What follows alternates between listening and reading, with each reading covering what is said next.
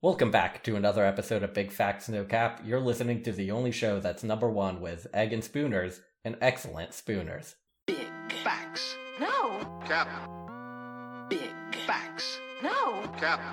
No cap. Big facts. no, Cap. Big facts. no, Cap.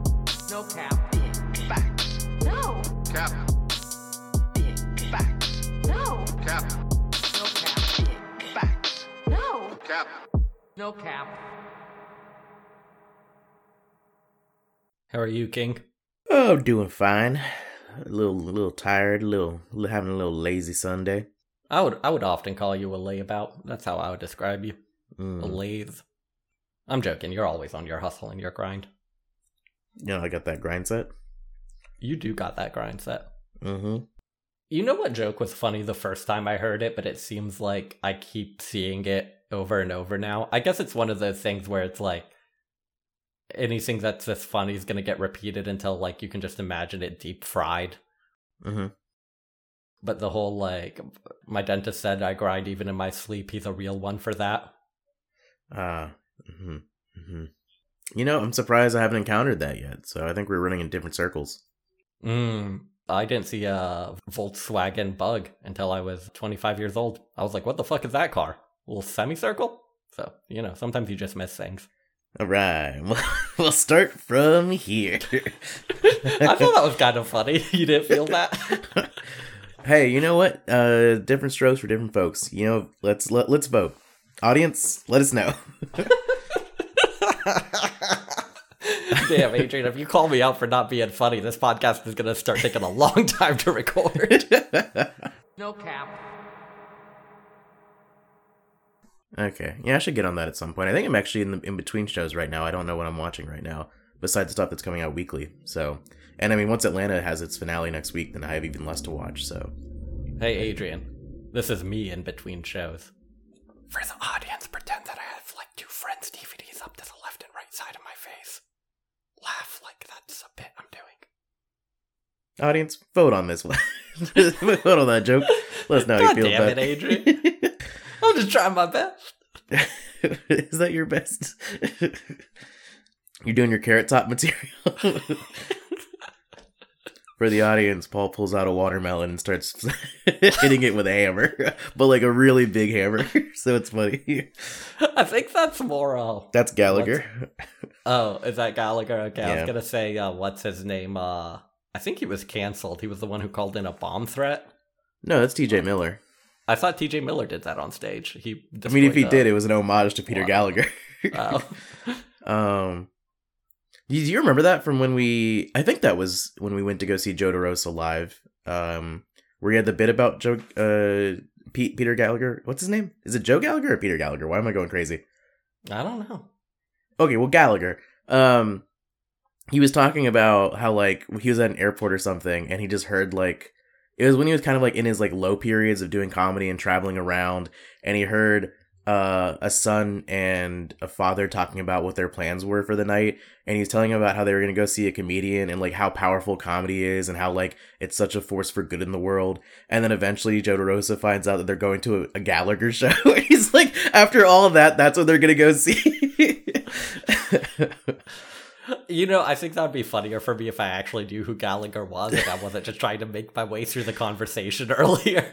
you know, when you're, it's not that you're too embarrassed to ask who somebody is, but you're like, I don't even feel like knowing. Like maybe I can just fake this and the conversation will you can get you can get through your, the end of your life without ever having to know who Gallagher was. but damn, Paul, really showing your uh, lack of respect for the greats, the ones who came before us.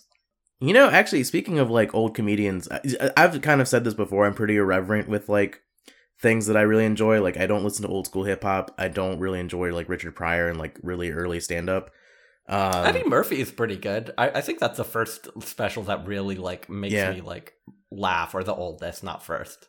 Um, I think the new George Carlin documentary that's coming out looks really good to me, and I would be Hmm. interested in watching that.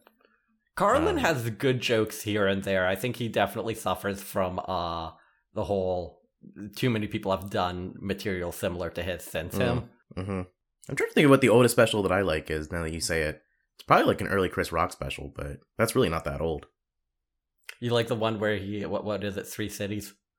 It's like New York, South Africa. Forget what the other third city is. Maybe like London. Are you thinking of Three. Mics by uh, Neal Brennan? No, Chris Because Rock. that's the oldest spe- special that I like. You like that special? Shout out to Luke. I don't know. I watched it once. It was fine. I liked one of the mics, not the sad one and not the one-liner one. The In the same one. way that you like the uh, one of the cities that Chris Rock did. Yeah, exactly. Mm. Or like I like the uh, funny parts of uh, Nanette. hmm Making an edit of the net that's just all the funny jokes without any of the sad stories. the editor should have really brought this down to 30 minutes. There was some good stuff here. If you work around the personal tragedies.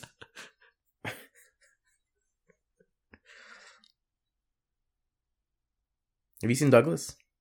No, is it good? I haven't watched it. Oh fuck! What I was gonna say. Nanette, Hannah Gadsby type of comedy. I think that the whole like Steve Harvey, Hannah Gadsby co tour that they're doing is kind of an interesting idea. That's not happening.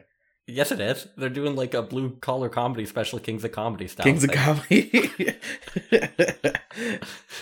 it's Steve Harvey, Larry the Cable Guy, Hannah Gadsby. the idea is that there's literally everybody's gonna go to that show. There's no demographic that the three titans You know of comedy. No cap. So, oh no, what I was gonna say was based on what you were saying earlier. I think we should talk about comedy that we're allowed to comment on. So I'm gonna talk about Gabriel Iglesias, my fellow Okay. Latino man brother. I'm allowed to comment on his comedy, and I'll tell you what, I haven't heard it or seen it. So Really, you've never listened to Gabriel Iglesias? Not even once? nah, Not even to see what all this fluffy business is about? nah. Not even because you saw the DVD cover of Fluffy and thought it was a documentary about you, and you were like, "Wait, when did I film this?" Why? Why would? So I filmed my own documentary. is what I think in this situation. Forgot about it. then we're like, "Oh, damn, that documentary I must have made." that I filmed when- about myself. yeah, it's out now. um, there was at one point when I was in high school that Carlos Mencia was touring and he was in Columbia, and my parents wanted to go. I was like, I don't think he's very good. And they're like, Hey, we gotta support our fellow Latinos, bro. they were like, "Yeah, Andrew, you just don't have the mind of Mencia." That's true. Did they feel that way about George Lopez too? Is that why they took you to see Shark Boy and Lava Girl twenty times in theaters? Uh, yeah, we bought out the theater. Was he the dad in that, or what was he? Or was he the bad think guy? He was the teacher, yeah, the evil teacher who in the Shark Boy and Lava Girl Wait. dream is like a Oh. robot. Wait, so that's actually the main bad guy, or is it such a juvenile film that the actual villain is the teacher? I think it's just that juvenile a film, if I remember correctly. I don't want to speak with like in too the much sequel, the confidence. the villain was like the dentist. it's literally just like codename Kids Next Door. so, any uh anything exciting going on? Anything you did this fun this weekend? Any media around it? No cap. Cool. Okay, field day, field day. Field day. All right, let's talk about it. We we had the same field days for a lot of our lives. Let's chop it up. We went to the same elementary school. Yeah, was it a grade level thing or was it like a we all as an elementary school had the same field day? No, I think it was a grade level thing. Yeah, right. See, yeah, I, I don't have super vivid memories of field day. I know it happened near the end of the year, so I know it kind of like marked the end of school, kind of. I remember it taking a long time. I remember us going through in our classes, and like you didn't get to do everything. You had to like there were eight or ten different activities, and you had to like in a based on what your order was, like kind of randomly vote for which one you wanted to be in, and that we had to like make teams for everything. So you know, only so many kids can play tug of war, so you'd have like whoever wants to do that first, and clearly whenever they set out like the 15 activities we're going to do some are more popular than others or whatever and so i remember in third grade going through the class roster and like choosing which things we wanted to be a part of and then that's about it i, I, I remember doing the soccer event once i remember Do you remember we used to have an ice melting event? sort of i think i have a more vivid memory of doing that at church than i do at field day Yeah, we would uh, pass around an ice cube, and then I guess like as your hand got too cold to melt it, you would pass it to the next person, and they would try to like friction melt it, and then yeah just yeah fastest group to melt it won. Which honestly, what a stupid idea. it seems pretty cheap you gotta offset the uh the cost of the giant soccer ball Which I, I've discussed with other people, and apparently not every school had that activity. So we should describe it to people because I think for Lake Murray students, that's a very vivid and real thing we know about because that was Yeah. always the most fun day of gym when they brought out the giant Mhm. soccer ball. So uh, students in a row uh, sat down, but with your like knees up, and then you get in two rows where there's like a little channel between you, and they would throw the big soccer ball in the middle, and then you kind of would try and kick it over to the other side. Yeah, over Um, the other group of people, but they were yeah. obviously defending and then trying to kick it over your line. And it was definitely because we were like so small as kids, like it, it, it covered multiple kids, so it was like a very the, the the defense was actually worked pretty cooperatively, and like the uh, Yeah. it, it it sounds like when you first describe it, you're like, oh, how does that game not last like ten seconds or less? But, no, would- it, it, took would, yeah, it, took time. it took time. It was really fun. yeah. And by giant soccer ball, like at the time, it probably was like it felt like at least as big as I was plus half. It was one and a half balls. How how tall would I have been back then? Four feet, so six feet. It's it's so hard to say because it's kind of like when um it felt so big. It did feel yeah like you know when you go to like your elementary school and you just see how small the desks are but like Yeah. the other one is um we had i think the last year that we were there our elementary school installed a rock climbing wall in our gym and then Yeah. you go back in high school and look at it and you're like i i it's less tall than i am now it's like it barely goes up at all um oh yeah so yeah did you ever sign up for like tug of war or did they try and put you in because you were one of the bigger kids and like there was like strategy involved or did you ever get to do Uh, any of like the premiere did events Do tug of war. I don't remember like specifically asking to. i think there were certain kids that really gravitated towards it that I remember that one was like a shorter part of the day. I think because the matches are so quick and you just very quickly found out who was going to win. yeah when I was talking to some people about this theme, I was immediately the first thing my mind came to when I was thinking about field day was the uh, hula hoop event that we had, which was like just a marathon, just like not Mhm. marathon, but like how long can you An endurance? Everybody would stand in a grid, like the hundred students or whatever that were in it. Uh, yeah, endurance contest, and if you lost, you would sit down, and th- that was always such a striking visual of like visually being Mm. able to see how well you were doing based on like oh uh, you know i was in a crowd of people and now i only see like five other people standing up hula hooping with me. Let the bodies hit the floor. Let the bodies hit the floor. It, I, it it was pretty cool. I always wanted to win. I never did. You mentioned that I won it in recess one or in uh, PE. I don't think I won it on field day. Um, I do remember. I think again, like third grade is the one really vivid memory I have of us like discussing as a class who was going to do which activity. And I remember being very pressured into doing the soccer relay race with the cones because people knew that I played soccer in the class, hmm or they assumed. they were like, "That kid play soccer." do you remember? So I was reading some Reddit threads about it today when I was looking for third segment ideas. Do you remember getting special food during that day, or is that other people's memory? Because I don't remember us getting anything special that day in terms of food, That- like an ice cream cup with a wooden all. spoon. we probably got like a yeah like a cheap ice cream thing and like a bag of chips and then i had our normal lunch my Mm. i feel like i would remember if we got really special food Yeah, I think we also definitely did like the egg thing, egg toss, or at least the uh, egg on a spoon race. yeah i remember doing that we always did the relay race a sort of connected but different memory i always found field day fun because even as not like a particularly athletic kid it always felt more uh random who was going to win it was a lot Mm. less because the activities were weird it wasn't just the kids who are already good at every other sport like Yeah, um, I definitely felt more in it. A connected memory is definitely the uh, presidential Oh, fitness challenge. fitness challenge, and the fact that I never uh, got that. Oh, really? Yeah, I was Damn. a really unathletic kid, man. man Couldn't stretch the thing. Couldn't touch your toes. Was that one of them? Maybe I got. Yeah. Do you remember the thing where it was like the metal machine where you had to like press as far forward as you could, and you like yeah. these little I things? actually think I couldn't. Oh, okay. Hold on. There's actually two things. So you had to like have a, have a certain reach or whatever. Two things. One was that so Field Day does pretty well describe Tour de Davis in cer- certain parts of it. Like there was one stop where the thing to do was um uh flip cup or not flip cup uh rage cage whatever you call it. But the other event was because it was frog themed so they're hypno toads. Um they had a long jump and then they would like put like a little lily pad at like whoever had the current record. And christopher uh, from our group does it. He's very athletic and he gets pretty far.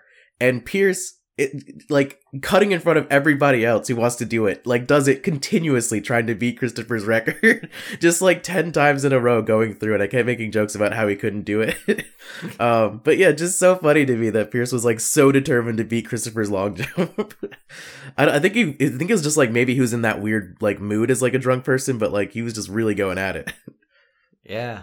I don't know how that feels because usually when I'm drunk, I'm just really good at things. Like I usually just kind of knock. i'm really good at long jumping first usually Go, yeah.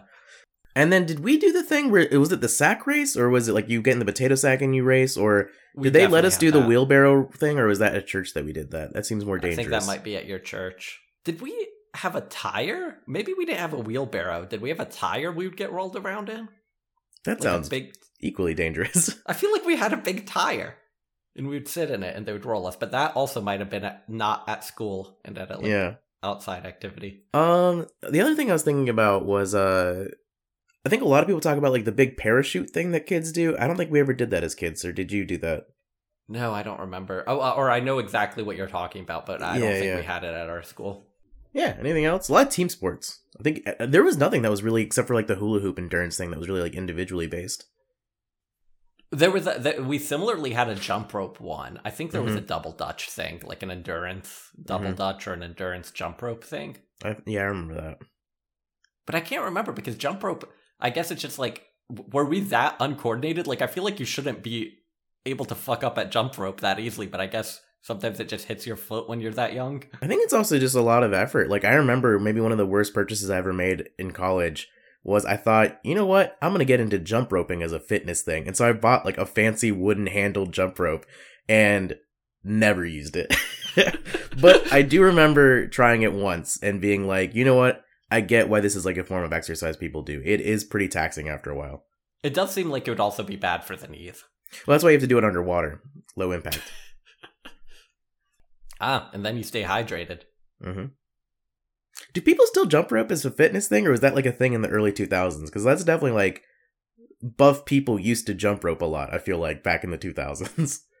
Do buff people still take those heavy ropes in the gym and shake them up and down in a really they silly de- way? they definitely still do that. okay. That's a staple in like CrossFit gyms or whatever across the nation. But I don't think anyone jump ropes anymore. Is that just obsolete? Or did we find out that it's like actively bad for you or something like that? Researchers finally did a study on it, and it turns out it's 10 times worse than smoking. Every jump rope session Jump roping's the new smoking. 20 days off your life. That makes sense. Did we get trophies, or was it one of those things where they're like, whoever had the best teamwork wins, or something like that? Hey, hey, hey, let's not intersect too much with my article. Oh, okay. Sorry about that. Oh no, really quick, actually, what you were saying earlier. Um, surprisingly, the other thing that I got from looking up Field Day on Reddit, and of course, you know, Reddit Reddit's like a improper subset of people to poll for this, but so many people took the angle of like, I was unathletic, so I hated it. It was basically just a day where everyone got to make fun of me for not being athletic enough. What? I was a real nerd, and I thought it was delightful. Yeah, I loved it.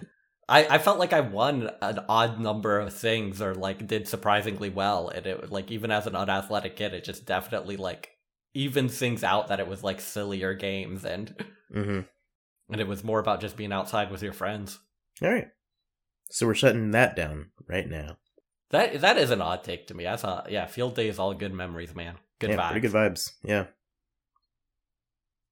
All right. Now, do you want to talk about trophies? Yeah. Adrian, I have to admit something to you. What's that? The column I found can the question and answer. I'll send it to you. It's uh it it's a rhetorical question that they then answer themselves is the best way to describe it. So it's not our traditional advice column. Okay. But I honestly found it pretty hard to find advice columns that seemed like they really fit in well with the theme. So All right. The Wayback Machine. oh yeah, uh, Daily Mail has since deleted this article. Whoa, controversial. Okay, so Daily Mail posted by Ursula Hirscherkorn. The title is Why Won't They Let My Son Win the Egg and Spoon Race? Mm. Early summer is sports day season, and it seems as if we are living at my son's school watching with pride as their little legs pump across the field, their eyes screwed up in concentration as they attempt to keep that pesky egg on the spoon. But I find myself wondering why they try so hard when their teachers are determined that there should be no winners. Last Friday was my five year old son Jacob's first sports day at his primary school, and when he powered over the finish line ahead of all his little classmates, he held his arms aloft and shouted, I'm the winner, only to be taken aside and gently told by his teacher that there were no winners and it was all just a bit of fun. His face fell as he felt as if he was being reprimanded for celebrating his success. The misguided philosophy is meant to make it easier for those children who forever trail in last, but that's an insult to their intelligence. My son knew he had won the race, and so did all his friends. Telling him not to enjoy his moment of glory didn't make the slow coach at the back of the pack feel any better. He was still last, and everyone knew it. It just took the joy away from my son and made him wonder why he had pushed so hard to cross the finish line first. It was the same as my younger son's Max preschool, where each child was handed a pretend gold medal at the end of the day no matter if they had performed as well as the Olympic hopeful or as abysmally as a teetotaler in a drinking game. How are children supposed to understand the point of competitive sport when the whole point of it, winning, is expunged from it? So that's the question, Adrian. Hmm. Okay. Interesting stuff. Interesting stuff. And like I said, this is really more of an article. So after that rhetorical question, the author she goes on to rant more, and we can read the rest of her rant. Sounds good. I wonder what her take's going to be. Thoughts off top. Did we have winners and losers in our yeah. field day? Yeah, right. I remember in rec league soccer was the only time I ever experienced that participation trophy thing because I do remember everybody got a trophy, but then the like MVP definitely got a special medal, and the team that won the overall thing definitely got a nicer trophy. So Did it we... was like we definitely got participation trophies, but we had like we definitely had tiers of trophies and you knew which one was which. Uh, right, we're like wasn't it like whoever's school class, like whoever's like actual class in your grade won the most, got like a pizza party or something, or am I making? Oh, that was up? that a thing? I guess my class never won the most. I can't tell if I'm making that up or not, but I feel like that was a thing. Like there was, it was definitely kept track of. I feel like, and I think I remember in rec league soccer, the everybody getting a trophy Upward basketball, I know my friends did. That's the one where like it's a Christian thing and they don't even keep score, right? Oh, really? I didn't know that. I want to say that's true and that like the only reason people would know if they won or not is cuz there's always be one like kind of well, I guess I'll give the game away on my end, but there'd be one kind of like dad who's way too into it who would always make sure to write down the score so he knows whether or not his kids won or not.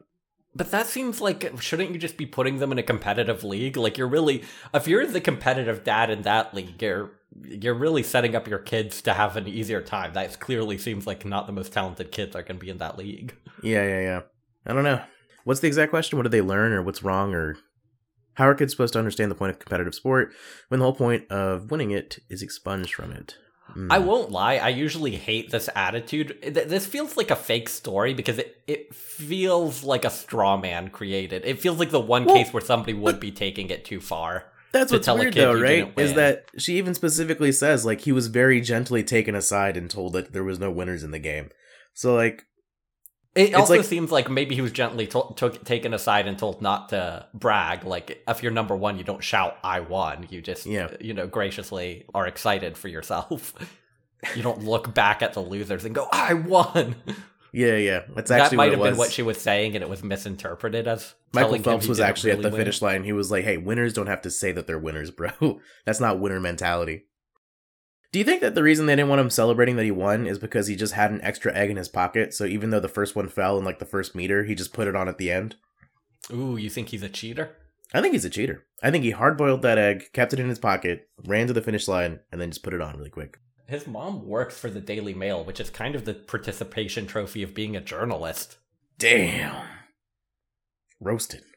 Was it what does it say about your child if she's like my son wouldn't have put the effort into trying to do good if he did if he had known that there weren't going to be any winners in the race like what does it say about your child that you think that their only motivation could possibly be that they get to shout that they're the winner at the end of something that's true. That's basically I, I the whole lesson. The whole lesson is like just learning to like have fun while doing something.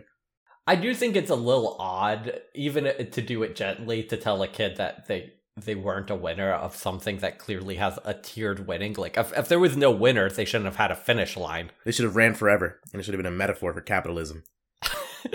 yeah, or you could have just done it like, hey, let's play a game to see how long everybody can keep their egg on their spoon or something, or like it could have Mm. been tag or something like that. Like it seems like putting a finish line there is very objectively saying there's a winner. Mm. I mean, you don't tier things and then say that there's no difference between one and two. That is just kind of odd, or it leads to this like, So you're saying you agree with her point about how like it's just insulting to people's intelligence to like tell like someone who's last place that they weren't last place. it is insulting to people's intelligence. But then the problem is her assumption is that her kid is stupid enough to then not understand that he still won anyway. Oh, He's like, oh, well, I guess the teacher said I wasn't technically the winner, so I was. I did just as bad as everybody else at this race. Mm. Like, no, your kid should still know he got there the fastest. The school hasn't noted him down as the winner, but it seems like if that's demotivating him, it seems like your kid's pretty stupid. I kind of felt the same way. Yeah, that makes sense. That's what I was saying is that like it's it's a weird thing for her to be like, my kid wouldn't have tried at this arbitrary field day thing if he had known there wouldn't be glory in his victory. if he had realized that the winner wasn't going to be able to smash his egg in whoever's face he wanted, into the face of the biggest nerd at school, he wouldn't have tried so hard. He wouldn't have hustled his little legs. Do you know if there was controversy around this for why they deleted it, or is it just like an old post that no one cares about anymore? I think it might have just been an old post. It would have been cool if there was controversy. Yeah, a row, as they say over on his side of the pond. Also, I like that they called Field Day Sports Day, but it sounds like maybe in the UK they have more of them. They have more sports days where you do egg on spoon races. Maybe that's what it sounds like. I thought for some reason when I was looking into Field Day that it seemed like a very American specific uh, thing, but Wait, I'm reading some of the comments on this article, can I read what? Okay, if the article isn't lying, this comment clearly is. okay. At my friend's son's school, already so great. They're doing three or four steps away. Like, I heard about this from somebody who heard about this from somebody else. At my Mhm, friend's mhm. son's school, they made all the front runners wait at the finish line until the last one caught up and they could all step over together. It's highly upvoted, twenty upvotes, baby. I know, but like, who believes that dumb shit? Take your child aside and congratulate them on being the winner. Two, tell your child that their teachers are stupid and that anyone who tries to tell them that winning is bad are people who are jealous and incapable. I think you're right. Donald Trump did leave that comment. Who from Detroit named Frank is leaving a comment on the Daily Mail? Is my favorite part of one of these comments. Let's go a little British expat. What's the Daily Mail's reputation in England? Uh, like uh, one of those ones that like just posts any sort of headline. Like uh, what are those called? Tabloids. Yeah, like a tabloid. Oh, okay. Yeah, I was trying to figure it out because I get like some sense of how UK media is ranked based on soccer. Like people are like, "Oh, the Sun, that's fucking bullshit" or whatever. Like you know. Uh, but I, I never really got what the uh, Daily Mail's thing was. Uh, Paul, you're a teacher at a school, and you get an angry call and have to have a meeting with a parent because of this situation. What do you tell them as the teacher? Based on his grades, I hope little Ricky is good at egg racing because he ain't getting anywhere else. Maybe I tell her what you said, and I just say, "Oh yeah, your son cheated. That's why I told him that." Just like really fuck with him. Really get in her head. I think he would be to blame though if he ended up not getting that uh spoon egg scholarship to Oxford. Spoon egg, like we had it at our field day, but it does sound much more British in sensibility. spoon egg. Go out for a good game of spoony egg. One of the games that was at one of the stops yesterday was called Jug Jug. And my favorite thing about it was that Pierce was uh asking me about it, and I was like, "Oh yeah, it's fucking Jug Jug or whatever." that that was me guessing the name sarcastically of like, "Yeah, we have that in South Carolina. It's called Jug Jug." And then later, when I went over to play it and saw that there was an actual sign saying Jug Jug, this is where to play it. Just What fucking are the made me rules of Jug Jug? Is it like penny? It's like, do you know those like reusable big things of like uh containers that you can get for like water uh, from like Yeah. stores or whatever? It was two of those filled with some material to make them not super super lightweight, and then you stand close to each other, you throw the jugs at each other, and they need to hit. You take a step back, and then you keep doing that and try and make the jugs hit each other. oh Um, damn. It was surprisingly fun. Yeah. Uh, yeah, that does sound fun. What sort of material? Like how heavy we talking here? no, like some newspaper and some other things in there just to uh just to like weigh it down a little bit. Yeah, I guess because otherwise they'd have too much air resistance and then they might just not hit because of aim. Well, it becomes one of those things where you have to like try and figure out if like you're trying to go over or under once you get to like a kind of a far distance. So yeah, anything else for this kid? no, you want me to read the answer? Uh, yeah, I got nothing else for him. Just don't be a fucking loser, bruh. We Brits like to blame our sporting failures on a lack of resources, bad weather, or sheer bad luck. But is it any wonder that we can only manage a draw with the Aussies in the Ashes and have failed to field a men's singles champion at Wimbledon since 1936 when our children are taught from infancy that coming first just isn't sporting? With the 2012 Olympics around the corner, we are breeding a generation of children who think that winner is a dirty word and aren't allowed to taste the glory of victory for fear of making those they beat feel bad about themselves. Our schools wouldn't dream of celebrating failure in more academic spheres. If my son gets top marks in math, he will be rewarded. If he is best in group for reading, he's made to feel proud of his achievements. What's so different about beating the competition on the sports field?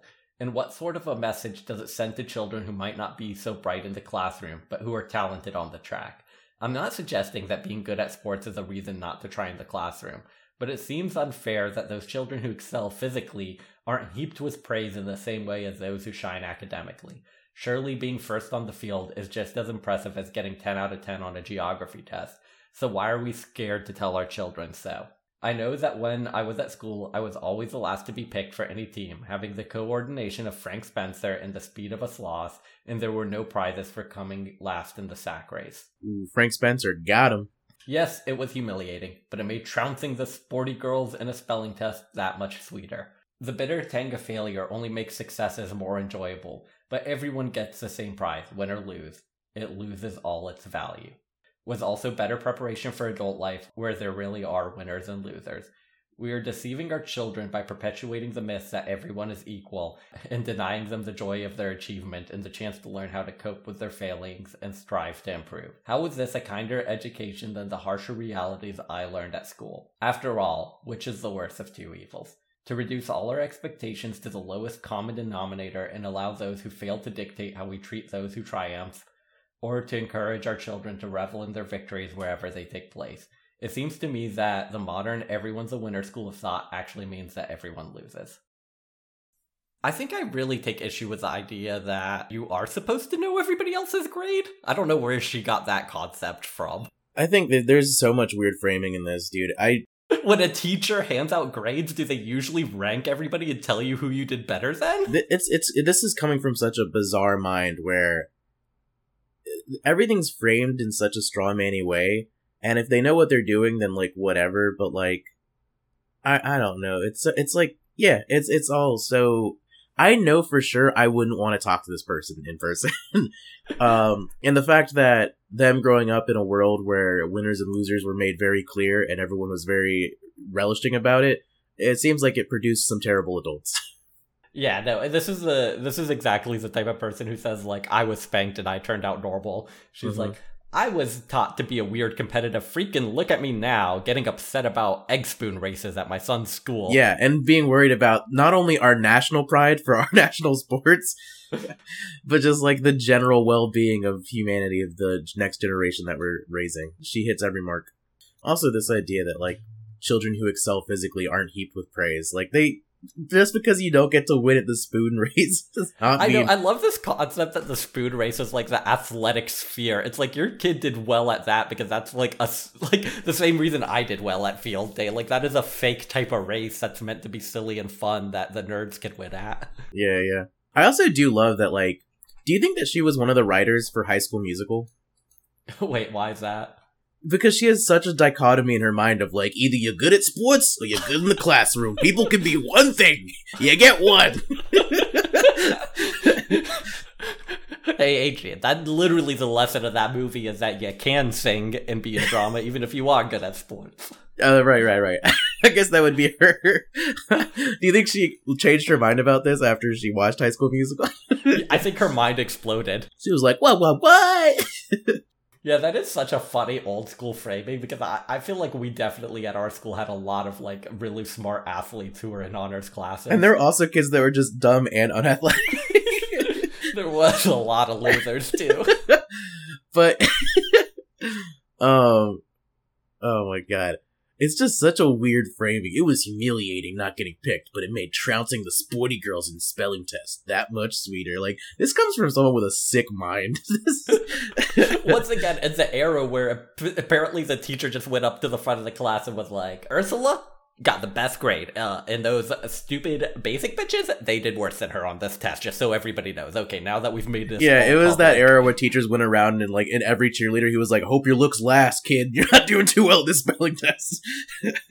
There, there really was like those old movies where to make you feel better about being a nerd, they were just horribly mean to the athletic kids. Yeah. Like that was the lesson of the movie. Was like the athletic kids are jerks, and it's okay to hate them, and they're actually going to be poor, and you're going to be Bill Gates. They're gonna be flipping burgers when they get that ACL tear. It's like, why did you assume me as a kid was a really mean spirited person who wanted other people to fail? Yeah, I don't know. Do you have anything else? I, I I think this is obviously a ridiculous person, but hey, Jeff Foxworthy's still making these points, so it's an idea that hasn't died. I know, I love that this was written in 2008 and it's like literally unedited. He did this as part of his stand up special on Netflix that I'm sure he was paid multiple, multiple millions for. Hmm. Yep, we really do live in a meritocracy where only the best people make it ahead. Only the best comedians have a dad who's a higher up at IBM and gets them the same job. Ready for a little switch pace? I am. Ready for a little switch pace? I am.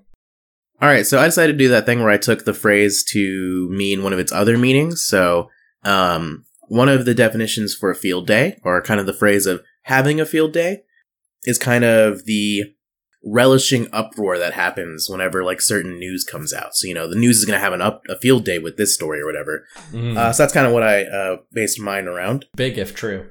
So this is Ask E. Jean. Will my past haunt me if I pursue politics?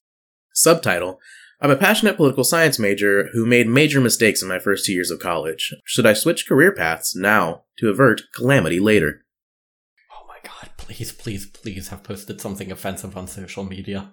This is a little story about someone who thinks that me is going to have a field day with them if they ever try and make it big in politics. Dear E. Jean, I'm a political science undergraduate in my final year. To help pay for my education, I took part in various awkward arrangements with a string of sugar daddies. These men distracted me from accomplishing anything worthwhile. Worse, they made me feel inept. It was difficult, but I managed to end my easy money addiction and re and rededicate myself to my studies.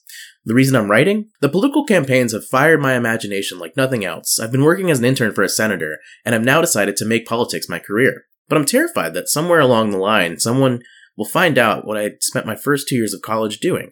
I have absolutely no justification for shallow for the shallow and disgusting things I did. So, my question. Am I wasting my time? Should I continue to forge a career in politics or switch now to avert a calamity later? From possibly paranoid. Yeah, this was less funny than I thought it was going to be. It makes me feel sad for her. No, it was not an edgy teenager who was worried about like his uh I was really hoping that it was somebody who just said the N word too many times on Twitter. That feels way funnier to roast on. Um, I would say, first off, like, I don't know why you think you have to have like a public facing career. There's a lot of political careers. Second off, times are changing and this is going to become less and less like a deal breaker as well, I, time, I, never mind. Maybe times aren't changing. We did just go back on Roe v. Wade. Maybe we are going to go back as a culture and it's, Yeah. you really, you should be worried about if the Republicans are going to vote to like have you executed for the crime of Mm. being nude on the internet. I don't think that's what it was. It sounded like more in person work.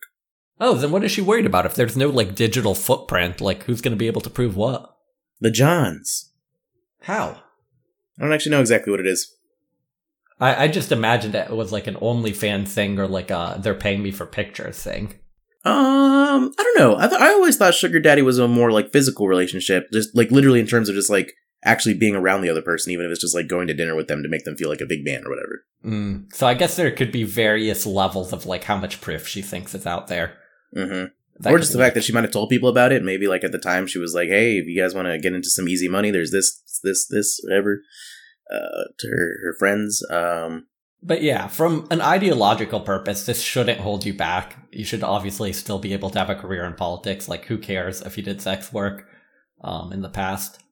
But from a practical perspective, I could see not wanting to dedicate your time to something you think is going to blow up in your face publicly. in which case, right, you don't have to have a you don't have to have a public facing political career. You could be a could be like a chief of staff. You could work on campaigns. You could be anything Be a that's not. speechwriter who then has a podcast that's very successful. Are you coming at the uh, Pod Johns? Adrian, I don't want that smoke. You know they got hitters. So wait, is your advice go for it? Or is your advice uh, try and find a? You know what? I think I was talking through my thoughts. I my Okay. advice is to become to lean into your sex work and become the first sugar baby politician. Is that what it's called when you're a, when you have a sugar daddy?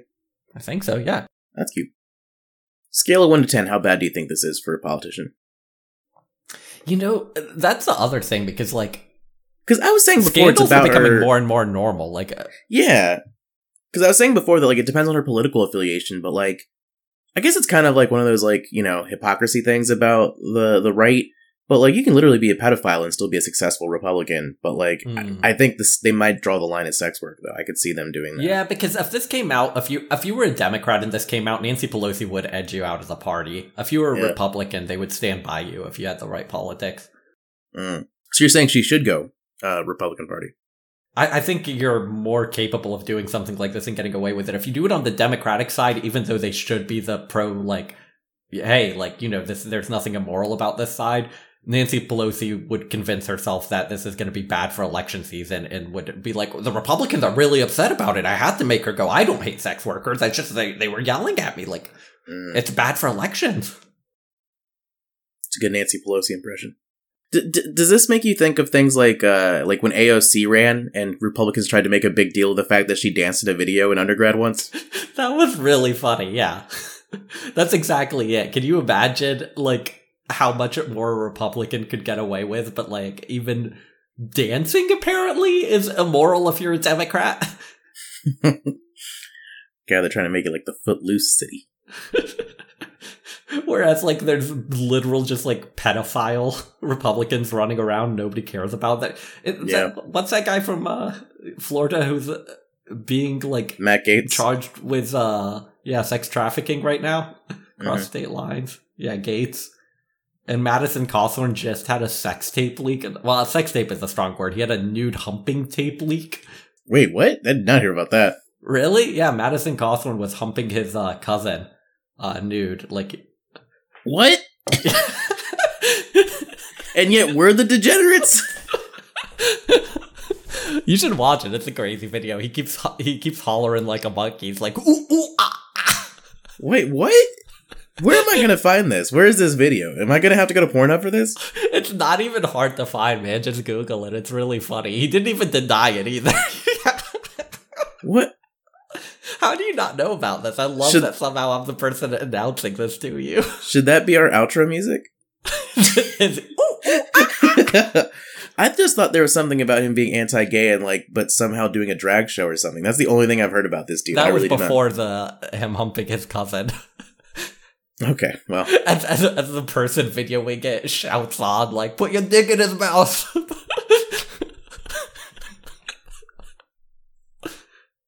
man. So yeah, is it as bad as that? As bad as that? you think? So in between that and in between Bill Clinton smoking but not inhaling for marijuana, where would you put this? between, wait, no, I'm, I'm gonna put that in between Obama ordering spicy mustard.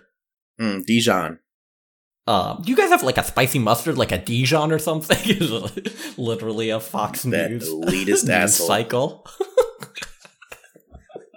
You know what I was just thinking about today?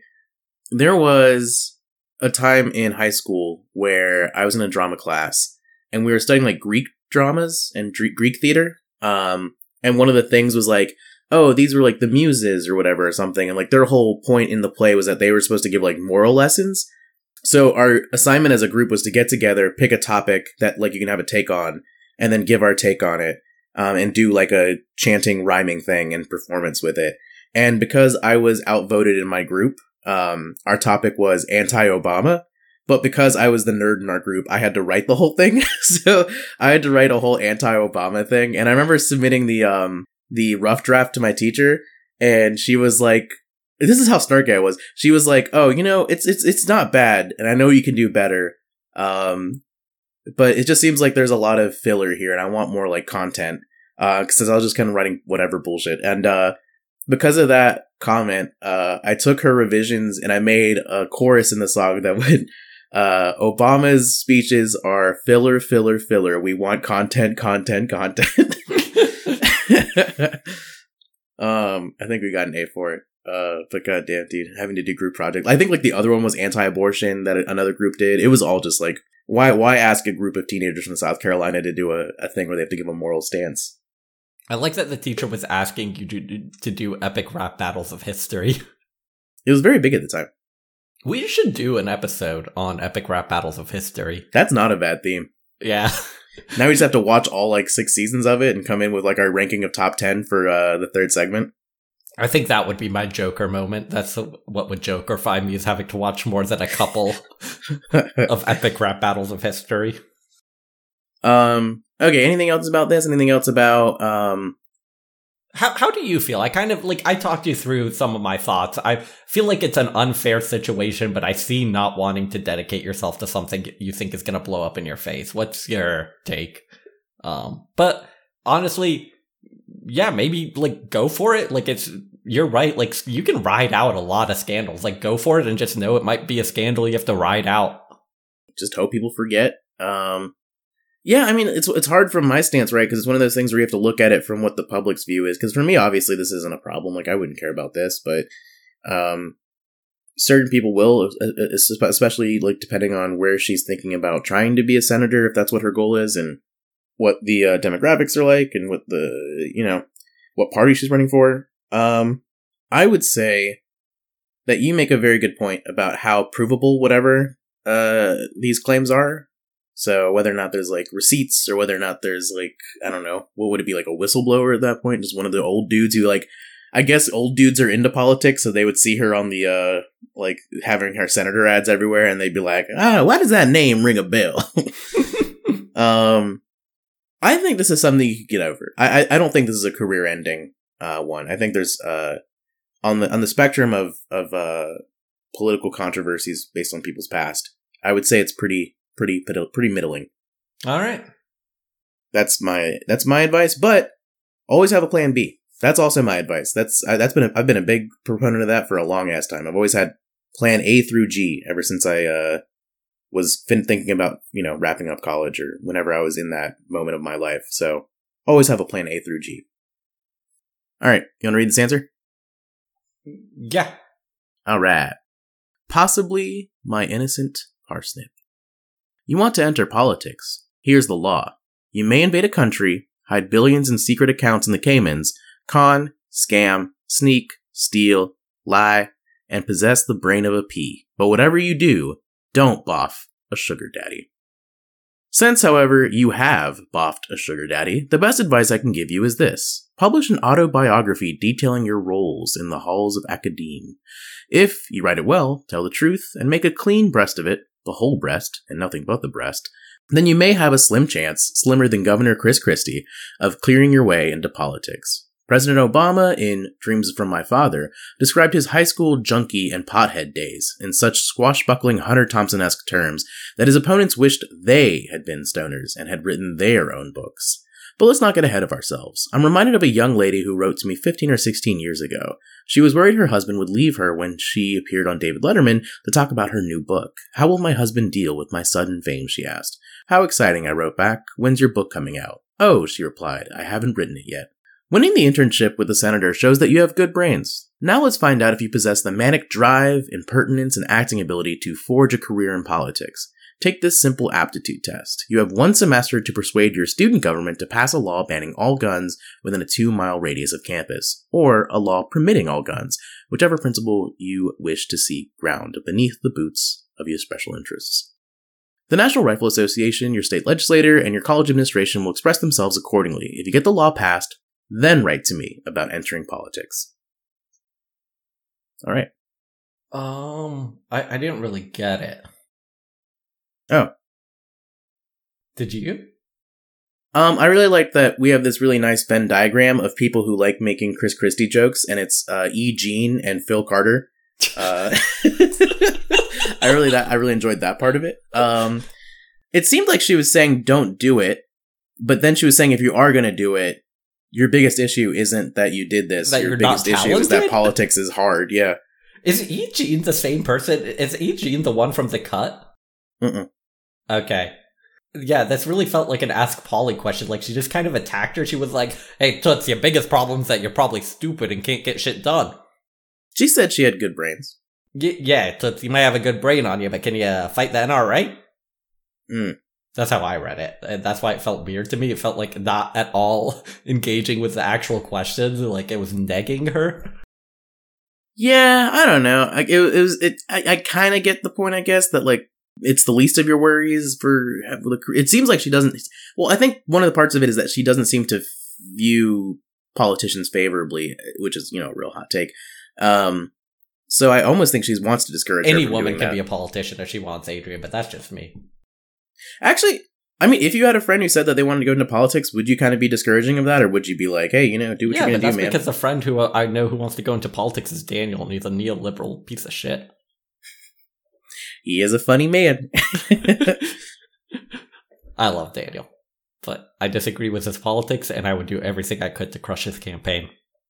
Listen, That's why, while he's sleeping, whenever we got drunk, I snuck into his room and took a picture of his penis so that I could, so I can release it to create a scandal if he ever does run for office. I office. couldn't figure out which one was worse, my balls in his mouth or his balls in my mouth. So I took both just to be safe.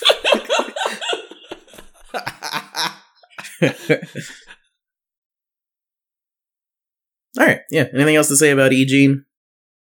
no, friend, I think uh, I think I said everything I had to say. Paul, not a fan. No, I, I think we've.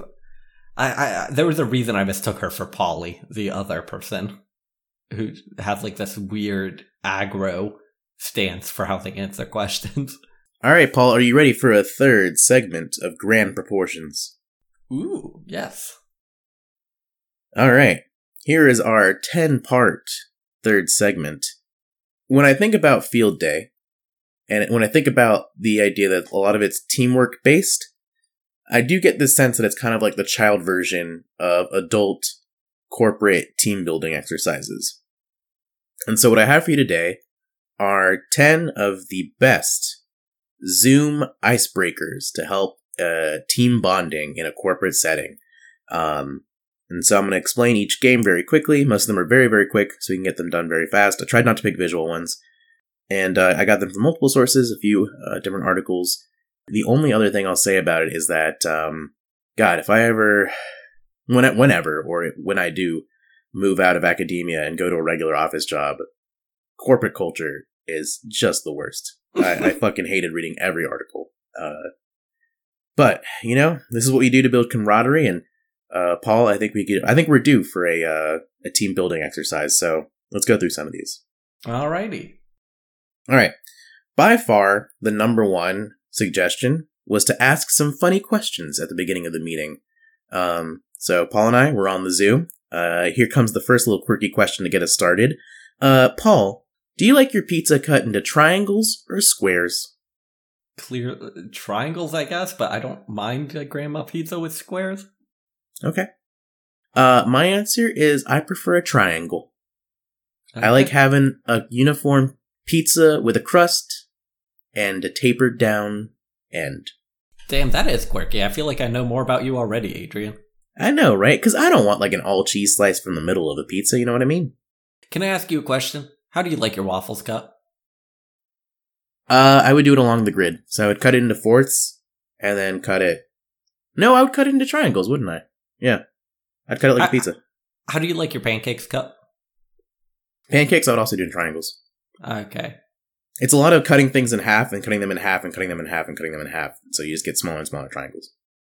I think for some reason waffles triangles, but that's because they do have the grid that you cut along. Yeah. But pancakes, I kind of go in randomly. Like I kind of just cut off a bite, then cut off another bite, then cut off another bite, and I'm, I, I work my way into the pancake. Damn. I feel like I know you better already. Yeah, the, that that's a really stupid uh, question. You might as well uh, ask me if, uh, oh my god, if the, if they ask if a hot dog is a sandwich, I'm gonna fucking blow my brains out. No, no, no. This is still in subset part one, but we're doing five quick questions. Uh, if you were a circus performer, what would your circus act be? Mm. Oh boy, oh boy, oh boy. I would uh I would be one of the ten clowns in the clown car. Hmm, a bit big for that, but just Yeah, tall wise. that's that's what makes it impressive. I do like that. I would be, um, you know, like the bearded woman, but I'd be like the man who can't grow a beard very well. And every day I would show up to work and just have like a really scraggly, bad looking beard, and just let people gawk at me. I would be the uh, manager of the circus. That's that's how you let everything else on the team know that you want to be the manager. I'd actually be the CEO of Circus Incorporated. All right. I'd be the people who whips the freaks to keep them in line so they don't escape. I'd be the money guy. I would just take the money at the door. what weird food was your favorite as a kid? Okay, I'm trying to think corporate world, corporate world. I'm trying to impress these people. I'm trying to, you know, uh, show off, make myself. I'm, I'm trying to work my way up at the company, so I have to seem impressive. Uh, gold coin, like the chocolate gold coins. Oh, I see. Okay. Yeah. Mine was a, a cherry tomato and arugula pizza. Did you really like that as a kid? That is a weird thing for a kid to like. No, but the reason I know that is because I, I was uh, at Trader Joe's and there was a family coming through my line, and it was like I think a couple of kids that were homeschooled, and they were talking about how their favorite pizza was like the arugula and tomato pizza from Trader Joe's, and I was like, I don't think I liked anything other than pepperoni pizza until I was like twenty. so I I was like that's sixteen. this is what homeschooling your kid does to them, turns them into little freaks. We had a lot of homeschooled people work at Trader Joe's too, man. I don't know. It, that place just attracts those that kind of folks. Um, all right. What is your favorite kitchen appliance? The apron, because you know I always got my clout fit on. Gotta keep it clean. My man, my man. Mine is a rubber spatula made by Oxo, but it's just a great spatula, man. Like it's easy to wash, easy to clean. It slaps things around in a pan really well, and then whenever you scramble eggs in a bowl, it does a really good job of getting every single like last bit of egg out of the bowl. So I'm always very satisfied by that. Damn. Shout out to Oxo. Yeah. All right. What is the worst piece of advice you've ever received? Last little icebreaker question. Paul, you can do anything you set your mind to. Hmm. Um, mine is you can't study for the SATs. Wait, who told you you can't study for the SATs? That's really fun. But that was uh like a common uh sentiment around like SAT time. Was like you can't study for standardized tests. You what? One hundred percent. You can study for the SATs. Yeah, that's. Did you get the prompt, Paul? yeah, no, that was definitely like a thing people would always say in high school, like around that time when it was time to like study, like because we had like a whole ACT SAT prep course. Um, and people would be like, they'd repeat the exact same thing that I think their parents heard, which is like, nah, can't study for the SATs. It's all random, kid. um, okay. And now we'll do. Oh, wait, that one's visual, so I'm going to take that one out. Okay. All right, we'll see how this works. This one's called Waffles and Pancakes. So, what we're going to do is we're going to start with waffles and pancakes, and during your turn, Paul, you can take one of waffle and or pancake and replace it with something that you like better. So you can say, uh, I like pancakes better than waffles, so I'm going to take waffles out and replace it with puppies. And then I'll get those two things, puppies and pancakes. I'll get to choose my least favorite of those two and replace it with something that I like better. Uh, and we'll do a few rounds and see what we're left with. I think this is supposed to be a group game where, like, by the end of the whole thing of with the group, you get, like, the most thing that people like, but uh, it's just you and me, so a lot of these Zoom things are a little hard with just two people. Paul, waffles and pancakes. What are you taking out? I'm taking out waffles. I like pancakes more. Um, and I'm gonna put in. Uh, what do I like more than pancakes? I'm gonna put in a um a breakfast sandwich. Ooh, I do like breakfast sandwiches. All right, breakfast sandwiches and pancakes. I'm gonna take out pancakes and I'm gonna put in blowjobs. Mm, breakfast sandwich and blowjobs. I'm gonna take out breakfast sandwich and I'm gonna put in decolonialization of Palestine.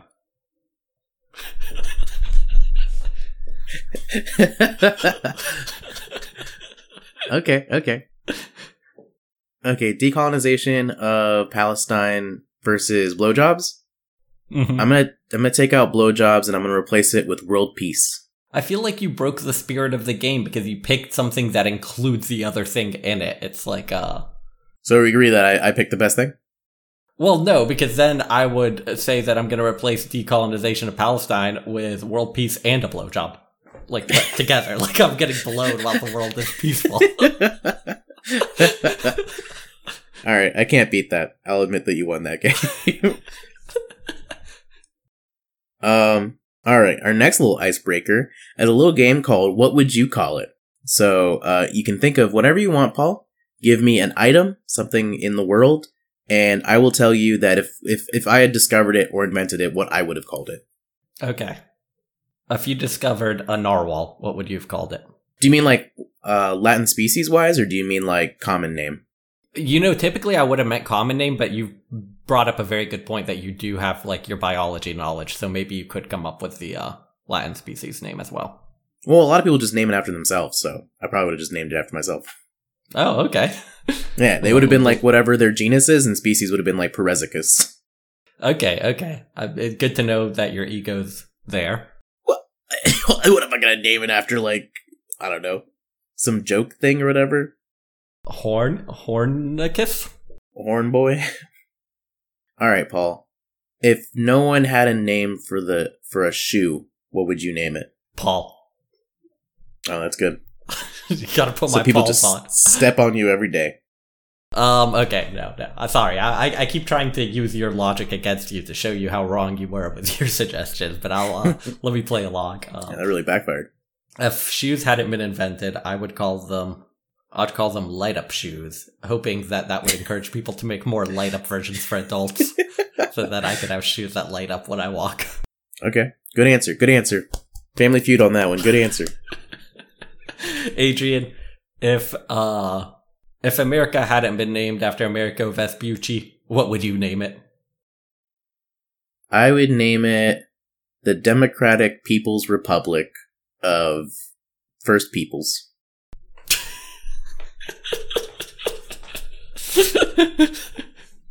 good answer. Good answer. Thank you. Thank you. Paul, if you had to name, if you were the first person to invent sausage, what would you have called it? Meaty tube stick. Meaty tube stick. Okay. That'd be one of those things where it's like Kleenex, where people think that that's like the generic name for it, but it's actually the brand name that you invented. It's actually not a meaty tube stick unless it's made at the meaty tube stick region of France. um, Otherwise, it's just sausage. otherwise, just wait. So it's still the word still exists.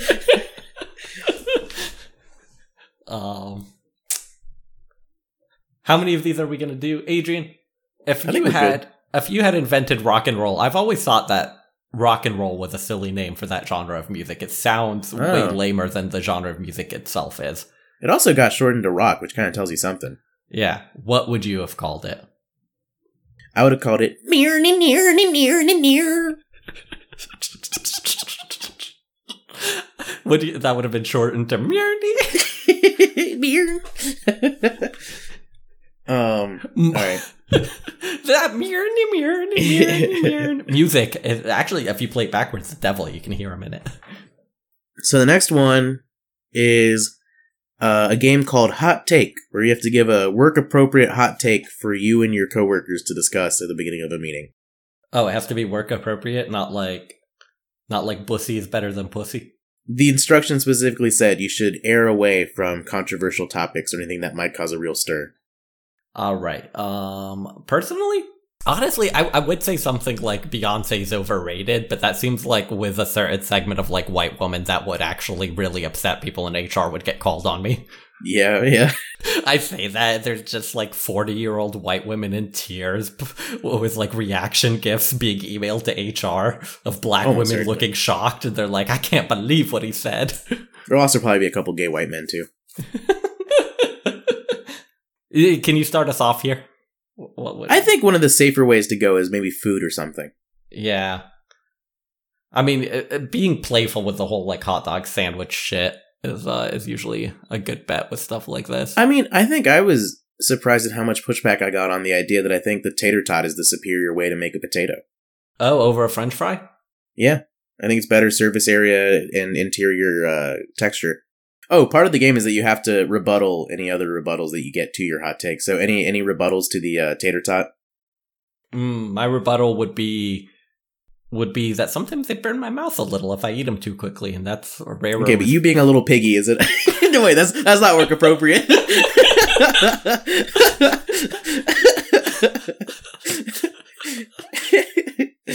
no, but they retain heat longer. That's a good thing. That's an argument for why they're good. Long. Sometimes you want to eat them. um, I don't know. They they don't really take condiments as well. They absolutely do. You can give them a little hairdo where you like dip a little in the ketchup and it has that nice little boop. Nah, man, but it's just like I don't know. You your finger gets too close to the sauce. You know, a fry has length. That is true. Tater tots, the chodes of the potato fry family. also, because of like their structure, they got girth though.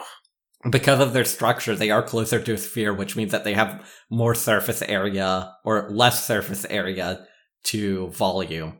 Whereas a French fry definitely has a higher surface area to volume ratio, which means more of it Depends on what kind of fry you're talking about. What? Depends on what kind of fry you're talking about. The regular fry. They make like wedges and like steak uh, fries or whatever, as well So- as also like Okay, like okay. McDonald's Well, style fries. What are you talking about? Like there's no variation in fries. I'm sorry. If I was talking steak fry, clearly I would have mentioned steak fries. That, You're being very potato normative. and you're honestly, and I apologize for saying this because I know it's not work appropriate, but you're the one who got us here being a cunt. That's fair. Let's get on with this meeting. What's the best way to sell more opioids? Babies aren't as addicted to opioids as they used to be. What's up with that, and how can we change it? How can we best resell the baby formula that we've been hoarding as a company? God, this is what I imagine working at corporations like. All right, now that we're done with our little icebreaker, uh, did you come up with a hot take, or do you want to move on to the next one? Let's uh um Um, all right, just a couple more games to go. Paul, I think you know this one. It's a classic. Would you rather? Work appropriate. Would you rather? Would you rather? You know what, Adrian? I'm going to ask you a real one. Would are you a beach or mountain person? Would you rather vacation at the beach or mountain? You know I'm a mountain boy. Okay. All right. Thank you for that hard hitting question, though. I do appreciate that. Paul, can I ask you a, a personal question? Would you rather be given a million dollars or earn a million dollars Be given through a million hard dollars. work? No, Be but through hard through hard work though, Yeah, that makes it even worse. I would like through like rather- through like a good grind set. So No. like even if you lost that money, you could get it back because you got that grind set. Wait, no, but it's still all within my skills. Uh, are you giving me a grind set? I would rather have a grind set if you were giving me. Well, you'd have to set. assume if you're if you're earning a million dollars, you got that grind set. Yeah, but what if that grind set goes away after I get my million? No, that is not how it works. Oh, okay. I'd still rather be given a million. Okay, okay, here I got you on this one. Would you rather get a million dollars or get to have dinner where you get to talk with Jay Z? oh, I forgot what the internet was doing. That that was really cool. Uh, All right, here's my impression of a company where the boss is a swinger. Johnson, would you rather be fired or have sex with my wife? Would you rather never be able to play another video game again or never be able to watch another movie again for the rest of your life? Never be able to play another video game. Damn. Real cinephile. Alright. Any more would you rathers? One of the ones that I saw on a corporate website, which I thought seemed horribly offensive, was would you rather be deaf or blind? Can you imagine just being the deaf guy or blind guy on that call, on that Zoom call? Would you rather be would you rather be a colored or a broad? That's the joke from Family Guy. Would you rather be black or crippled? In their little friend group. um. Okay. Oh, I think that brings us to our last one. So this has been a a jolly old time. I feel like we really broke the ice at the end of the episode. Um. Okay, Paul. So to make this game even, what I need you to do is pick one random item from your room, and then give me something from my room to pick out that I'll use as my item. Um, okay. I've picked out this weight. Okay. And your item will be uh, that sloth that's hanging up uh, behind Oh, okay. Cool. He was part of my tour costume because we all had uh, little animals for David Attenborough. All right. This is a game called Sell It. So you're now going to take the item that you have in your hand and try and sell it to me. All right, this is a 15 pound weight. I uh I think I got it for doing Russian twists, um, and I don't want it anymore, so I'll literally give it to you for a penny. So uh, really, you're losing money if you don't take this. You could resell it for more. You, you'd be stupid. Also, you could bash a man to death with it, I guess, as, as its other utility if you didn't want to sell it or use it. I don't think I could. It seems too heavy. Fifteen pounds is a lot for me. Well, you being a little wimpy baby doesn't uh doesn't. Wow, I'm really turned off as a customer right now. Well, Also, Um, there's a guy down the street who's selling 15 pound weights for a hay penny. well, damn it, I'm gonna go there. Let's both go. what, what are we doing here? This store sucks. All right, good job. Anything else? You want to try a different strategy besides berating the customer? That's that was my best go, man. I'm not a natural salesman. All right. So what I have for you today is the kick-ass Razzmatazz Deluxe Meal Deal Pyro Gyro Increda Sloth. He's a stuffed sloth. His hands are Velcro, so you can tie them together so you can hang from things. He's adorable, as you can obviously tell. Um, he's based after one of the rarest species of sloths, uh, a little South American uh, blonde three-toed sloth. Um, he's a whole lot of fun, uh, and uh, he's a he's a great babe magnet. Like if you go to the park and you got this guy hanging out on your bag or something like that, you will attract the ladies like honey to flies, flies to honey. Now, Adrian, I have two questions for you. mm-hmm. It's a stuffed sloth, right? So that makes it a It's not stuffed it's animal. not it's not taxidermic or anything. but it, it's a it's a stuffed animal. Of course. Um, it, now my conception is uh, stuffed animals are like for babies. And I'm not a baby. No, no, no. Do you think that a, a stuffed animal for a baby needs has this much functionality? Yes. He can literally hang on things. He's got Velcro. You can't put Velcro next to babies. This is for an adult. It also comes with a shot of Jack Daniels, so it has to be 21 over. I forgot to say that. I, I I have another question, which is, never mind. Um, Sold? I'm sold, man. All right, it's only $60,000. oh no, and I've signed the verbal contract. you got it at market price. what happened to Paul? The stuffed sloth market happened to Paul. uh, all right. Anything else, Paul? You want to round this out? Any uh, life lessons learned? I'm not gonna lie, that was actually a weird amount of fun. Uh, enjoyed that third seggy. Hey, these Zoom icebreakers, man. Feel free to use them. I forgot to ask. Do you guys do any bullshit like that? I feel like the one time I sat next to you while you were at a morning meeting, it was just straight to work. Mm.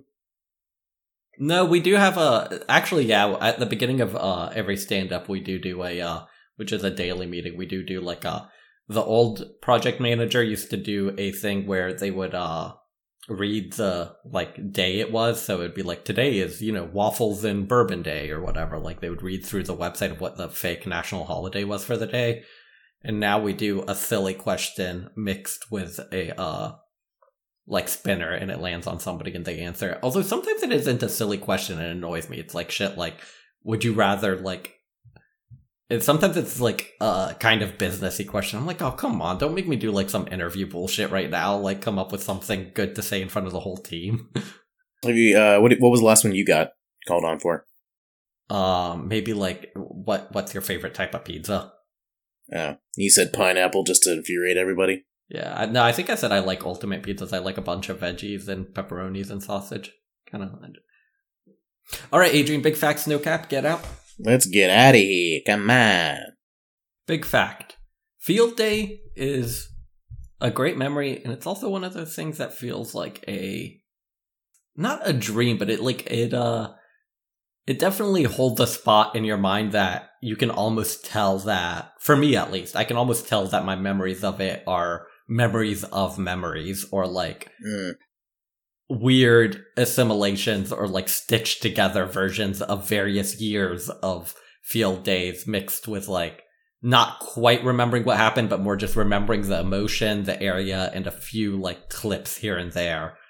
But um it was definitely like had such a strong emotional response to it as a kid that it still holds that place for me in my mind, and I think uh, I think that speaks pretty strongly for it for like what a good idea it is and how much uh how much children enjoy it. How ubiquitous do you think it is in the U.S.? Because I'm surprised there wasn't more children's TV show episodes framed around Field Day. Oh yeah, that is interesting that we don't like. There's no Like, movie called Field one? Day. You know what I mean? Yeah. Yeah, I don't know. Hmm. But then again, you would think Scholastic book fairs would have more media around it because it kind of holds that same sort of like vague but emotionally like powerful Hmm. memory. But it's Yeah. still not much media talks about it. That's a good point. But it's like one of those things where, like, why are there so many hall monitors on TV? And yet I never had a hall monitor, but there's never a field day on TV. Dude, I always fucking love the idea of being a hall monitor. It's like I don't have to go to class for a whole block and I just get to wander the halls. Like, why do we not have that? one of the best episodes of South Park is the Dog the Bounty Hunter hall monitor episode. the hallway monitor. I am the dog. It's a big bad dog. The dog. That's the one where uh, uh, Kyle's brother sleeps with his teacher, right? Yeah. And God, she such a good commits episode. suicide at the end. um, okay. My no cap is that if you win something, but no one acknowledges it, did you really win? Isn't winning just a social construct? Couldn't the whole, wor- whole world just gaslight you into believing that winning isn't a thing? And would the world be a better place? Holy shit. Bruh, you gotta sell that to Black Mirror. That would make a great episode. I am the mind freak. Alright, that's all for me. And ending music goes here.